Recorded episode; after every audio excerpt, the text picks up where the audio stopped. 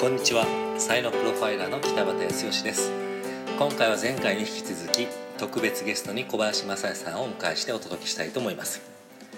小林さんは、えーコンサルタントとして活躍されていて、えー8月10日には自分を最高値で売る方法という本を、えー出版される方ですね、えーぜひこの会談を通してこれからの時代より楽しく、えー生きていけるような自分の高め方、えー収入の上げ方を学んでいただければと思います。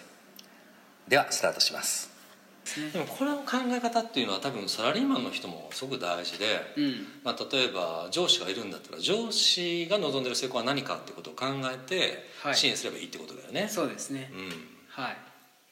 なので会社員の方もやっぱり一段上の階層もしくは、うもっと上の階層の人たちが何を望んでいるかっていうことで今の職務をやれる人は、うん。やっぱり活躍するしもっとうん。キャリアアップしていけるんだと思うんですよね。はいはいはいはい、はい。うんうんうんうん。まあ、その辺はやっぱこう自分の価値を上げていくために必要な発想法ですよね。はい。うん。そうですね、まあ、ただ僕の場合はもちろんこれからの働き方っていうのがそもそもまあ会社員の方はある見方を変えれば、えっと、今勤めてる会社一社が顧客なわけですよね。うんうんっていう働き方からやあの複数の会社を、と契約する社会が、やっぱり今副業解禁になってますそうですね。し、うんそもそもあなたがて本質的に提供している価値ってその一社に毎日出社することなのっていうところもあるので、まあ、極端に別に価値提供さえでできれば、まあ、僕もほぼ今、えーば移動を必要としないあの働き方になっていますけれども、別に、えっと曜日ごとに違う会社に対して何かしら価値提供して、うんうん。会社員の人も5社と契約するとかって全然あり得るなと思いますけどね。なるほどね。うん。でも、まあ、あの特に、えっと、カスタマーサクセスっていうかそのこれが難しくて、うん。難しくてっていうかその仕事を分かりやすくその、えーちょっと専門のビジネス用語になりますけど、うん KGI、KPI、タスクっていう KGI っていうのはキーゴールインディケーター要は重要なも最重要な目標ですね、売り上げを達成するとか、うん。で KPI っていうのはそのゴールを達成するためのに見るべき指標重要な業績指標、KPI、うん。 key performance indicator。例えばそれはテレアポ何件やったとか？そうですね。はいはいはい。なんで例えばうじゃあ売り上げが、えー、と月間1000万っていうのはん。KGI だとしたら、テレアポの,、まあ、あの回数とか、あの新規のアポのか件数とか、まあ、そういうのは KPI でうん。ででタスクっていうのはその KPI を達成するための日々のまあ業務っていうか、うんうん。でえっと手足動かさなきゃいけないで、えっと、経営し会社って、えっと、基本的には社長が一番給料高いじゃないですか、うん。社長はやっぱり KGI も最終的な目標にコミットしてて、うん。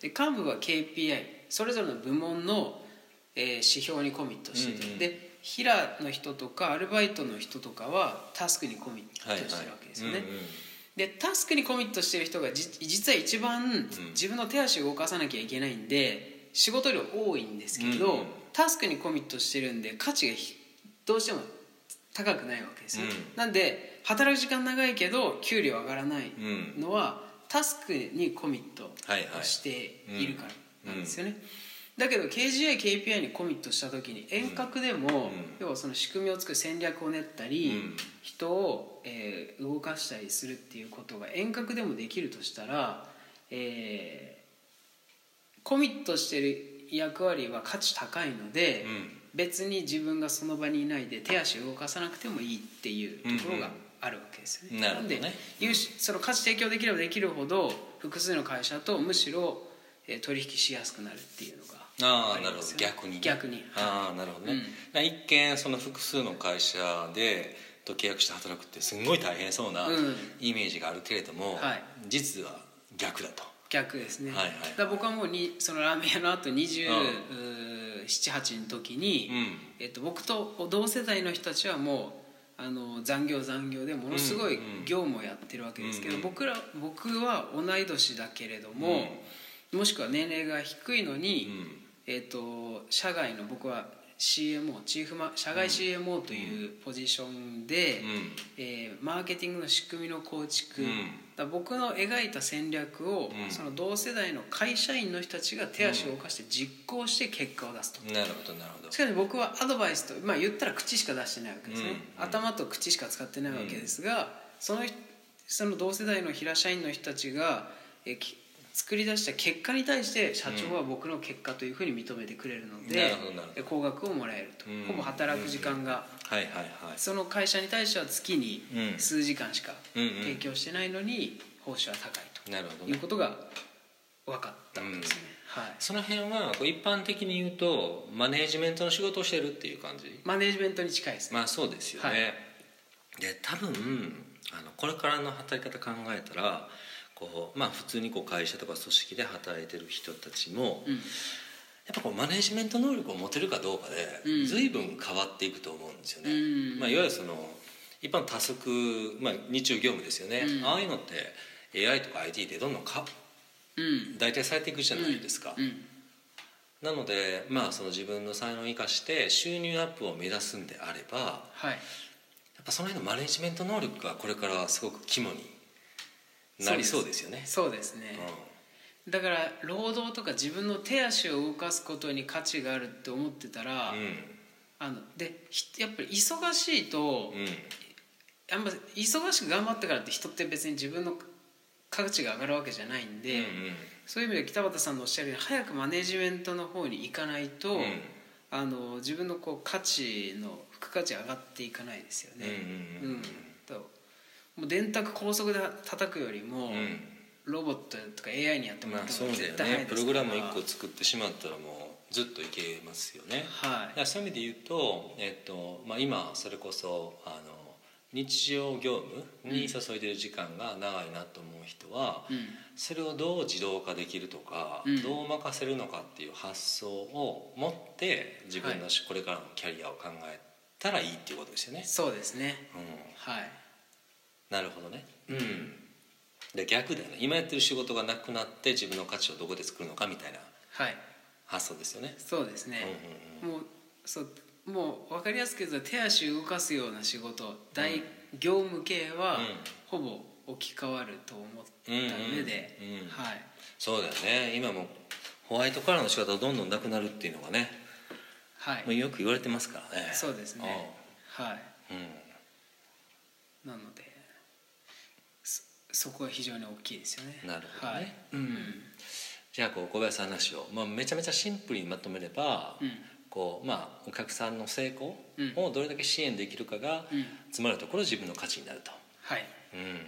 であのじゃあおもうちょっとふ付随すると、うん。とはいえやっぱりいいかビジネスにとっての皆さんが得る利益とか収入っていうのは、長期的な顧客との関係が必要だと思うんですよ。まあ、ずっとお付き合いがあるってことですよね、はい。お金払ってくれる、はい。うんうん。まあ、分かりやすく継続課金だったうんうんりするわけなんですよね。うんで1回で終わっちゃったりしたらダメででうん。僕のアドバイスを受けた例えば英語の先生とかってうんうん。1レッスン5,000円とかっていうものをやってたのが、うん。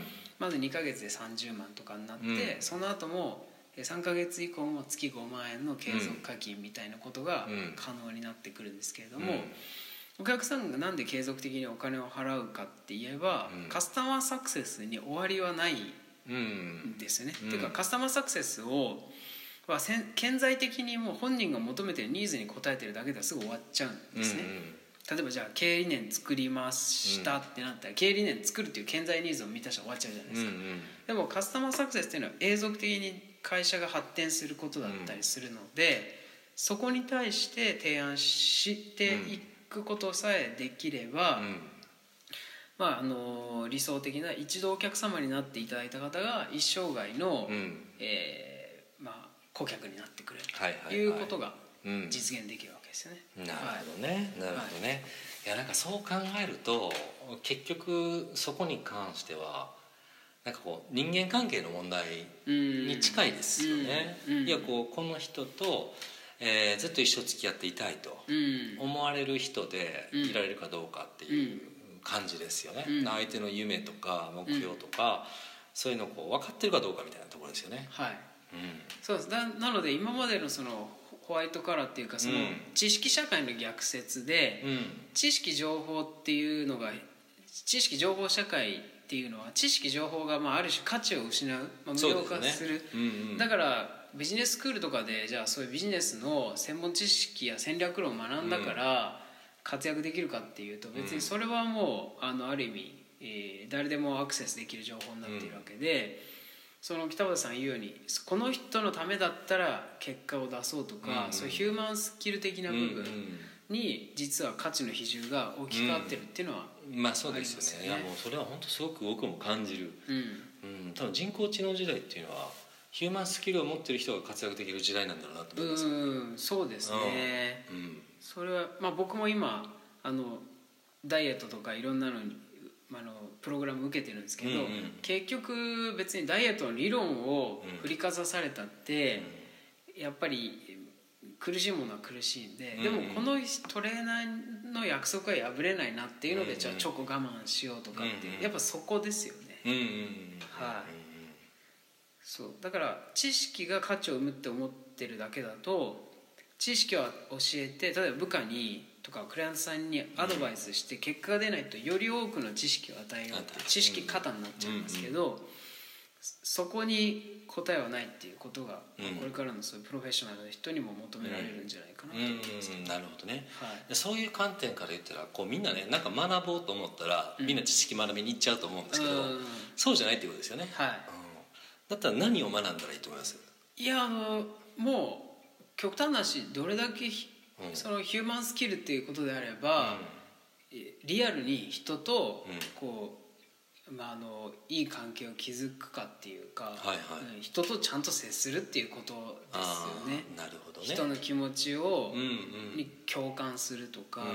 はうんなるほどね。いはい。というと身の回りから始めればいいってことですよね。うん、やっぱりそこ、うんだそこを下げて、うん。だから人間関係を学ぶのに、うん。えっと、友達とご飯行かずに、うん。とか部下と食事に行かずに、うん人間関係の本読んだって、やっぱりちょっとあさっての方向行ってますよね。なるほど。はい。そこに何か多分下げてる何かが知識っていうのは自分の中だけで完結するので、うん。でも対人とのコミュニケーションっていうのは相手がまあいてこそねいてこそでやっぱりそこに飛び込んでいくっていうことじゃないですかね、うん。うん。なるほどね、はい。なるほどね、まあでも相手のね成果に、あのーコミットするっていうのはまさにそういうことですよね。目の前の人にどれだけ関われるかですもうんん、ね、うん。そう。だから IT とかでいろんなものが自動化したり遠隔でできる時代だからこそ、うん。逆に生身のこう、うん。触れ合いっていうか、はいはい。むしろそこにうん。あのー非効率だと思ってもそこをなんていうか、うん。日頃の生活の中でもあとはビジネスのそのサービスの中でもうん。大事に置いておくっていうことが、うん。あの大それが高値で売れるはいはい。要素になってくるかなと思います。ああでもなんかそれはすごくわかりますよね、うん。なんかあのビジネス、まあ、持っていた資本主義っていうのは、こう効率化することでうん。あの価値を提供してきた仕組みだと思うんですよ。あー。まあ、洗濯時間が早くなるとかね、移動時間が早くなるとか、でもこう非効率な部分っていうのはそういう意味では悪。うん。だったわけですよね。そうやってこうお金を払って解消できれば価値があると感じれていたわけですけれども、もしかしたらそれがこう変わっていっててなんか非効率なところにうん。でしか手に入らないものうん。にこれからの時代は価値が変わっていくのかなみたいなことをこの1年ぐらい思ってたんですけど、あうん。ー例えばこうコンビニとかもすっごい早いじゃないですか。欲しいものがあったらもう行ってうん。店員さんと喋る必要もなく、うん。今だ Suica 使えばもう一瞬で買えるみたいな。でもそこではこう物を買えるっていうのは便利さあるんだけどそれ以上のものは何も生まれない、うん。うん多分ビジネスも一緒で結局そのこう商品のやり取りはそこで生まれるけどじゃあお客さんとのそのつながりとかはい。全然生まれないですよね、うん。うんでも最近のねあのウェルシアさんとかドラッグストアとかだったら、うん。なんか来てくれるお客さんうん。に欲しいものなんですかとかいろいろ聞いて、うん。でこういうの欲しいって言われたら置いてうん。でそれでお客さんが喜んでくれてみたいなこう関係性が生まれていっているところが、うん。やっぱりすごくうまくいっていて、うん。これってすごく面倒だけど、うん。超アナログでね、はい。うん。そうですね。なんでおっしゃる通りで僕が、えー、と一つの、まあ、個人に対しても企業に対しても、一つの戦略として今提示しているのが、えー教育化っていうことなんですよね、うんうんうん。あらゆるビジネスに教育の要素を取り入れるっていうことが付加価値を生むと、うんでそれは何なのか。例えばそのそのドラッグストアでも薬をただ売るんじゃなくって、その病気にならない健康な体を作るっていう教育、いい予防医医学っていうか、うんうんうん。予防の教育。うん。そういうところで今セカンドオピニオンとかのでうん。顧問契約つけたりもしてますどね。し、うんうん。そもそもその人の欲求例えば、まあ、北本さん専門なんであれですけど僕マズローの欲求5段階説はうんうん。結構ビジネスで使っフレームワークとして使ってて、うんあの5つの5段階欲求説って、まあ、人の欲求5段階に分かれていると、で下の低い欲求からあの生存の欲求、うんうん。まあ、食べるとか眠いとか、うんうん。で次が安全、うん。安全に暮らしたいって、まあ、住居とか、うん。でここまでが物質的欲求で、その上がまあ愛と所属、ん。何かに所属して愛されたい。で次が承認の欲求。で最後が自己実現の欲求で、まあ、自己実現の欲求、まあ、あの言い換えると成長の欲求とも言えると。いうことで、まあ、先進国はもう物質的欲求が満たされ、まあ、物は売れないっていう,、だ物が売れなかった時代はいかに効率よくそのいい食事を満たすかっていうことに価値があったと思うんですが、まあ、そこは満たされてるんでもう一段上がって精神的な欲求でかつ、えーいろんなこう社会的基盤もできている中で、よりよく生きたいっていう欲求が一段上がってると思うんですよ、うんうん。よりよく生きるにはやっぱりよりよく生きるための教育ってすごく大事だと思っているので、まあ、あらゆるビジネスに教育っていう要素を掛け算させることが、ね。えー顧客とのまあ関係性も育むし、より高い付加価値を、うんうん。その成長欲求とか自己実現欲求を満たしていくっていうのが、この教育っていう要素だと思うんで、まあ、そのだから才能心理学とかっていうのを学んでご自身の本業と掛け算させるっていうのは多分相当いいうん戦略になると思うんですよね。なるほどね、はい。ああっていうことはまあこう普通仕事としては何かとか、何かのこう商品やサービスを提供してるから、うん。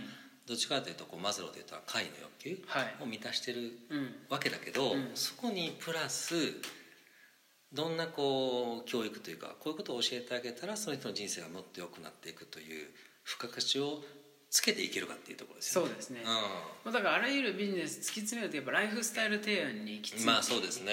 うん。うん、だからツタヤの家電とかそんな感じですもんねそうですよね。新しいやつうん、であれも高額なものを売るのに、ネットでワンクリックでうん。うん高額なものってちょっと売りにくくと思うんですよ。だからコンシェルジュがいて、あのつあのこうえっ、とそのライフスタイル提案をした上で、じゃあこの、えーあのバルミューダのこのトーストのレンジがいいとか、うんうん。朝のパンのある生活がいいとかっていうことを提案できると思うんです、うんだから物を売る前にやっぱ顧客教育が入ってると思うんですよ、っていうのはありますよね、うんなるほどね、はいまあ、その辺を見る力ですねじゃあ、うん。うん、きっとお客さんがこういうことを望んでてだったらこういう商品揃えたりこういうことを学んだりこういうことをやったら、うん。もっと人生豊かになるだろうと、はい。うん。そうですね。うんうん。だから結局突き詰めると自分の人生をいかに面白く生きるかっていうことだと思うんですよ、なんでかそれはそうですね。自分がつつまらないライフスタイルとかつまらない人生を生きてて、人にその感情を持って伝えられないと思うんですよね、そうですね、はい。うん僕もいろいろこれから世界一周行ったりいろいろ新しく自分のライフスタイルを体験をうん。どんどん楽しい体験をしていこうと思って、うんうん。そこってなんだろう、えっと、見方変えればなそんなただ金の無駄遣いじゃないかと、うん。まあひ人によっては最近なんかもう旅行なんか行かずに、旅行の本読めばうん。十分だみたいなことを 言うんですけど、うん。